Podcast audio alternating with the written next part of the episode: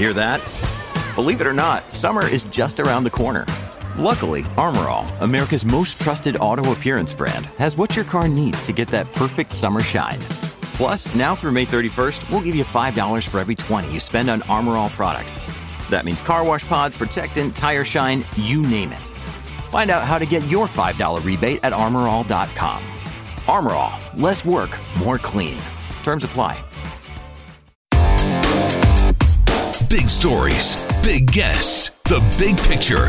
Afternoons with Rob Breckenridge. Weekdays 1230 to 3, 770 CHQR. Uh, okay, so we can uh, certainly talk more about that. Uh, another interesting announcement today. This is from uh, Uber. Our friends at Uber have decided, you know what? Uh, what if we could bypass the roads altogether? So this becomes less of a ride sharing thing and more about Uber supplying a fleet that's going to transport people. Uber, as we know it now, is essentially ride sharing. You own a vehicle, you got a bit of spare time. You're a driver, someone needs a ride, you give them a ride, you make a bit of money. That's kind of the Uber model as we know it. But Uber has much bigger dreams than just that. Uh, essentially, uh, one day replacing all the cars that we own with a fleet of self driving vehicles that they own and uh, changing transportation as we know it. Uber's now decided that they uh, want to to look to the skies as well as the roads. And so today they presented a vision of what would essentially be flying taxis to transport us around. And these wouldn't be all that far off either. I want to play for you a little bit of what uh, Uber's chief product officer, Jeff Holden, had to say uh, about this uh, fascinating new vision. So, how much will this cost to riders? Is this going to just be a luxury thing for the rich, like helicopters are kind of thought of today? Well, Uber wouldn't even build something like this if it weren't going to be for everyone. So, we need a clear path to making Uber Air affordable. And our target, and this is ambitious, but I think it's very achievable, is to make this less expensive than driving your own car. Like, literally, push a button and get a flight becomes cheaper than driving your own car. Seriously. So, why, can we, why is that possible? Well, it's all the reasons listed here. First, we're going to get to unprecedented aircraft, for, for the aircraft industry, unprecedented volume of manufacturing. And so what that's going to do is it's going to drive a lot of automation in the manufacturing, much more like automotive manufacturing than aircraft. And that drives the cost of the vehicle down dramatically. The aircraft are also, these aircraft, as we're envisioning them, are very efficient. These are actually 10 times more energy efficient than helicopters, which again drives down the cost with this transition design. They need far less maintenance than other aircraft, and maintenance is a huge driver of cost in operating an aircraft. They're, they require less maintenance because they're much simpler mechanically, uh, and they have a, a, ton of built-in redundancy. So if something breaks, the aircraft doesn't crash. It's, it's able to you can still fly it completely safely. And the ride-sharing model makes it so that you, you, drive costs down simply through utilization, as I was talking about before. The same applies in the air. You take a vehicle and you utilize it heavily. You split that cost across riders time. Also split that cost across riders on a single flight. We'll be using pooling from day one. So these aircraft are flying with high load factors, which means just the number of seats filled. So that virtuous cycle of you know, high demand driving, you know, utilization driving down costs, that applies here too.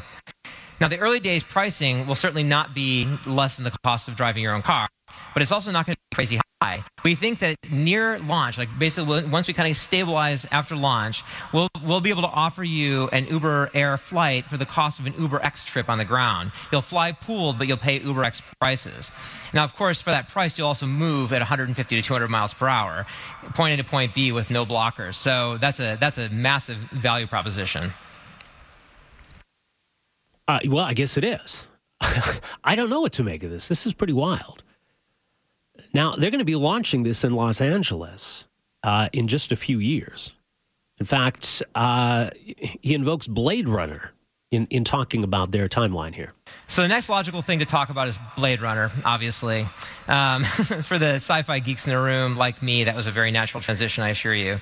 Um, in all seriousness, I was actually watching the new Blade Runner movie uh, just a few weeks ago, and I, and I, and I was you know, excited about the ubiquitous flying cars in the movie, and it inspired me to go back to the 1982 original edition of the movie to see what it predicted with flying cars.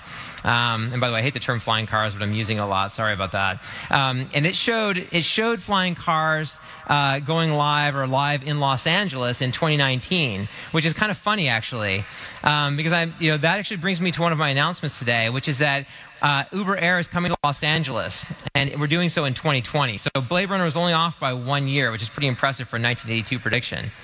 And we've selected LA as our uh, second U.S. city and plan to hold flight demonstrations there um, in a little over two years. Um, so we're really allowing, this is kind of, you know, elegant, we're allowing air taxis to emerge from the Hollywood movie sets to the LA skies. Launching in LA is a really big deal. Um, this is at 13 million people and growing. LA is the second largest metro area in the United States and the 14th largest in the world. Um, earlier this year, the LA Times reported via INRIX data that it's also the most congested city on Earth. It's worth pointing out from an overall ride sharing perspective that 14% of the land in LA County is dedicated to parking. That's one and a half times the amount dedicated to actually driving. And it's 18.6 million parking spots. That's over three parking spots per car in the city. Okay. Well, that makes sense. LA is a big city. There's a lot of people there. There would uh, certainly be some appeal to this. Uh, there's a whole lot that needs to happen between now and then, obviously. There's the developing of the product, obviously. Uh, you'd have to get you got to get federal authorities to sign off on all of this uh, to allow for these vehicles to be flown to regulate all of this. How do you then uh, uh monitor, navigate, oversee this this uh, traffic in the air? Right, we already got concerns about people flying drones where they're not supposed to. So now we're going to add all of this to the mix. What are the rules around that? So. You thought that uh, self driving cars opened a can of worms. this certainly does as well. Uh, 974 8255 is our number. We are back with more right after this. Afternoons with Rob Breckenridge, starting at 1230 on News Talk 770 Calgary.